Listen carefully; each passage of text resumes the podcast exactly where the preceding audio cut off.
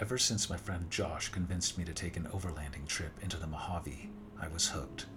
The sense of adventure, seeing unique places off the grid, there wasn't anything quite like it. That first trip, we made our way through the Mojave Desert in the wintertime, a place called Traveler's Rock, where you leave a stone and read the message on the plaque, something special to take with you as you continue your travels.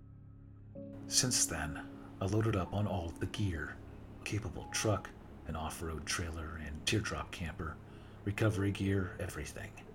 We never wanted to get stuck, but the risk of it was almost part of the fun. Having to work together as a team to get through the terrain. Josh and I were part of several groups that would make convoys on longer drives, but often we made these trips ourselves. We each had each other's back, knew our routine, and how to spot each other over obstacles. For this trip, we were taking on one of the backcountry discovery routes, or BDR for short. Several of these had been established all over the country, and we were headed to Washington State. The BDR would begin on the state line separating Oregon and Washington and would end at the Canadian border. Being 593 miles long, a lot of which was through forested and mountainous terrain, we had quite a bit of preparation to do.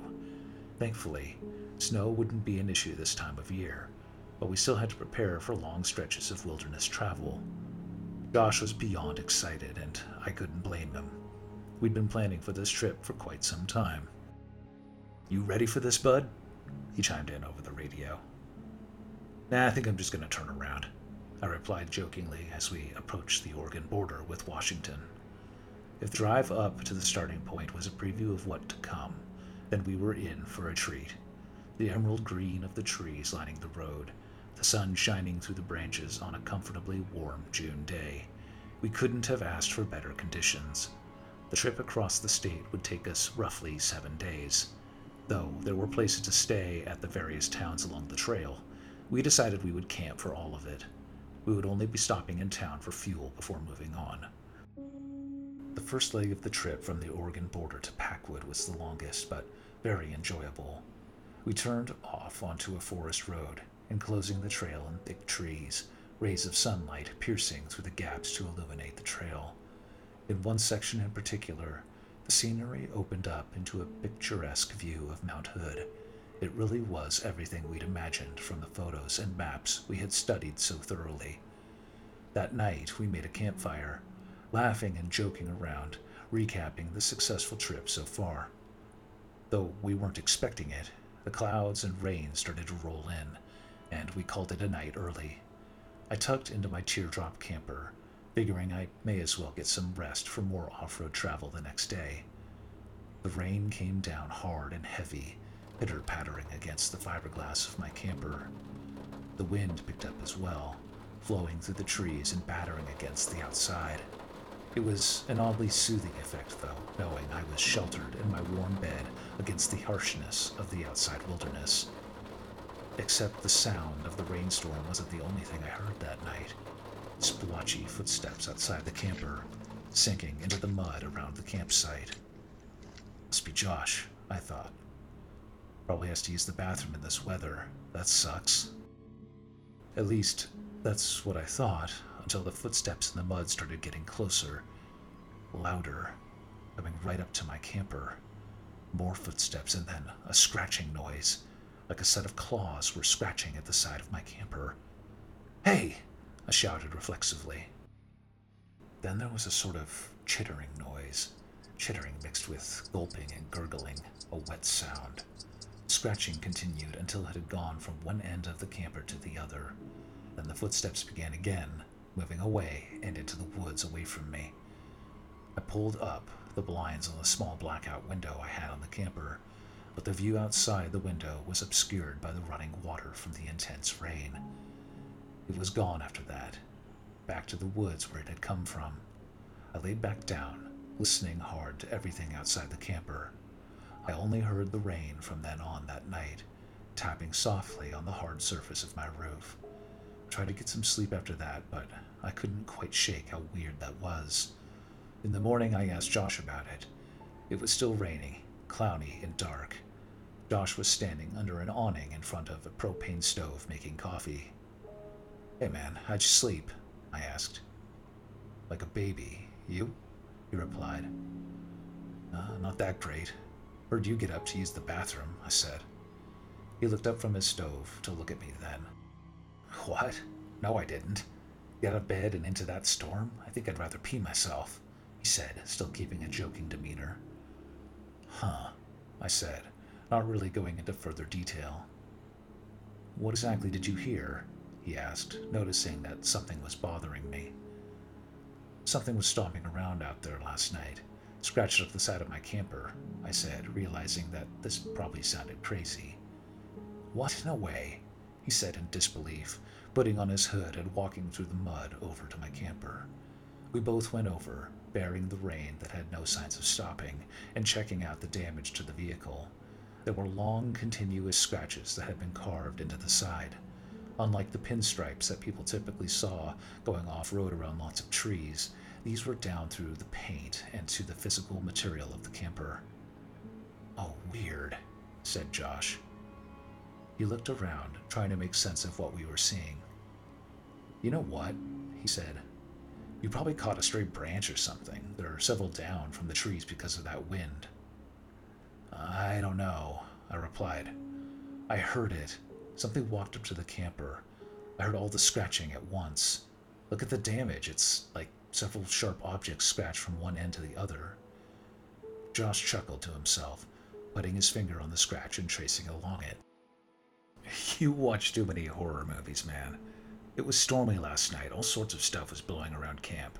You probably just got unlucky with some tree branches or debris, he concluded. Yeah, yeah, you're probably right, I conceded. Josh went back to the coffee he was brewing, but I couldn't shake the feeling that this explanation didn't sit right with what I experienced. I don't think I simply dreamed or imagined those footsteps, the chittering noise, the scratching claws. Despite my concerns, I knew we'd be hitting the road again, probably putting nearly 200 miles on our rigs today. Likely, whatever it was out there last night, it would be well in my rearview mirror by the end of the day. The weather, though, which had been very nice up until last night, had taken a turn. The rain was coming down in buckets, saturating the trail and making the travel much more difficult. The heavy clouds blocked out the sunlight as we continued on our path. Our pace had slowed to probably a quarter of what we'd been doing. I was behind Josh as he was on the radio calling out obstacles. The normally pleasant path had been battered by the storm, loosening large branches and creating difficulties. On more than one occasion, we had to both get out of our vehicles and move things out of the way. Sharp turn coming up, trail's pretty narrow, Josh called out. Let me go first. Hang out here and I'll radio in when I'm clear. Copy that, I said. I put my truck in park and waited while Josh attempted the turn. Normal off road driving made much more difficult by the weather conditions. We weren't going to take unnecessary chances. However, Pulling a trailer behind him was causing all sorts of problems for Josh. It wasn't long before he called out again. Hey, can you spot me on this? I think part of the trail washed out here. Not sure we can make it, he said. I grabbed my raincoat and stepped into the torrential downpour that had consumed the outside. It was difficult getting around to the front of Josh's rig. The trail had dramatically fallen off, and the continuous rain was making the ground very soft and slippery. He had navigated the turn about as well as he could have done, but was only spared inches from the edge, which was already unstable from having washed out. Looking over the edge, it wasn't a far drop, but falling in would completely roll and disable our trucks. Further down the trail, I saw even more damage ahead. It came to a large dip, which had accumulated quite a bit of water. It's possible we could push through, we were on fairly large, high profile tires, but nothing about the trail ahead was making me comfortable. It dawned on me that the unfortunate reality was that we may have to turn back, the trail becoming impassable until the weather cleared. Josh was waiting patiently in his truck for instructions, but I went to his window instead to give the bad news. Josh, the trail is completely gone. I think we should try to go back up, and I started to say, but Josh interrupted me. What? No, it's fine, he said. Just watch me on this turn. Josh was an experienced off road driver, but this was sometimes to his detriment. and overconfidence in his abilities getting us into recovery situations. Oh, Josh, it's completely flooded down below, and you have maybe a few inches of road you're turning on. I don't think you're going to get the trailer around this bend, I went on. He waved his hand at me, rolling up his window and motioning for me to get out of the way. I backed up but yelled again. Josh, no! I shouted while I took a few steps backward and down the hill. His engine revved as it was pushed back into gear. The wheels turned and his car started to move around the bend. Only he cut the turn too sharply, the camper on its trailer getting snagged on branches and roots along the hillside, which pivoted his entire angle, making his front wheels slide. Before he had time to react, the passenger side wheel of Josh's truck had slipped over the edge of the road, teetering the vehicle and putting him into a slide that was taking him down the slope. He hit the brakes, only narrowly avoiding a catastrophic accident. He tried backing up, but the wet conditions were making it impossible. His tires only dug trenches in the muddy earth as he attempted to recover himself. I waved my arms frantically to get him to stop, mud flying in all different directions as he further buried himself in an untenable situation. Finally, the wheels stopped turning, but the damage had been done. I went back to Josh's driver window, and he looked sufficiently embarrassed. I'll get the winch, I said. He nodded, and the silent agreement was all I needed to move on. We had a problem and just needed to solve it. I carefully made my way around Josh's truck and trailer, moving to my vehicle. I opened the back to get the winch controller and then switched the device to free spool. As I started to pull out the line, I heard something familiar that chittering noise from before, only it was faint and up in the trees. I stopped in my tracks, looking around to see if I could spot what was making the sound. Josh had also exited his vehicle with a tool bag of recovery gear and was making his way to me. He had donned a raincoat and had pulled the hood down to repel the heavy rainfall. When the sound came in, he also stopped where he was, looking into the trees in all directions. He walked slowly toward me, dropping the bag of gear at our feet. What's that sound? he asked quietly. I don't know, I said, but it's what I heard last night when my camper got scratched up. We looked at each other. A sense of uneasiness was communicated without any words at all. Then suddenly, there was a loud ruckus in the trees just ahead of us. Several branches seemed to bend as if something had jumped off of them. A tree behind us seemed to receive a heavy object and bend from the force of it, only we couldn't see anything up there. Then it jumped again, launching from the tree and forcing it to bend and jerk. Another tree even closer to us took the landing. It was hard to make out the thing causing this to happen. We could see it, but it was moving so fast that it was like a blur to our vision. The chittering sound got louder and louder. It had clearly gained ground on us and was making its way closer. Even worse, it seemed to be above us and quite adept at moving through the air. Josh spoke first. Maybe I'm crazy, but I think we should get into your truck, he said. I looked at him and nodded. There was no argument from me. We left the bag of gear on the ground and raced to my vehicle. I got into the driver's side and unlocked the door.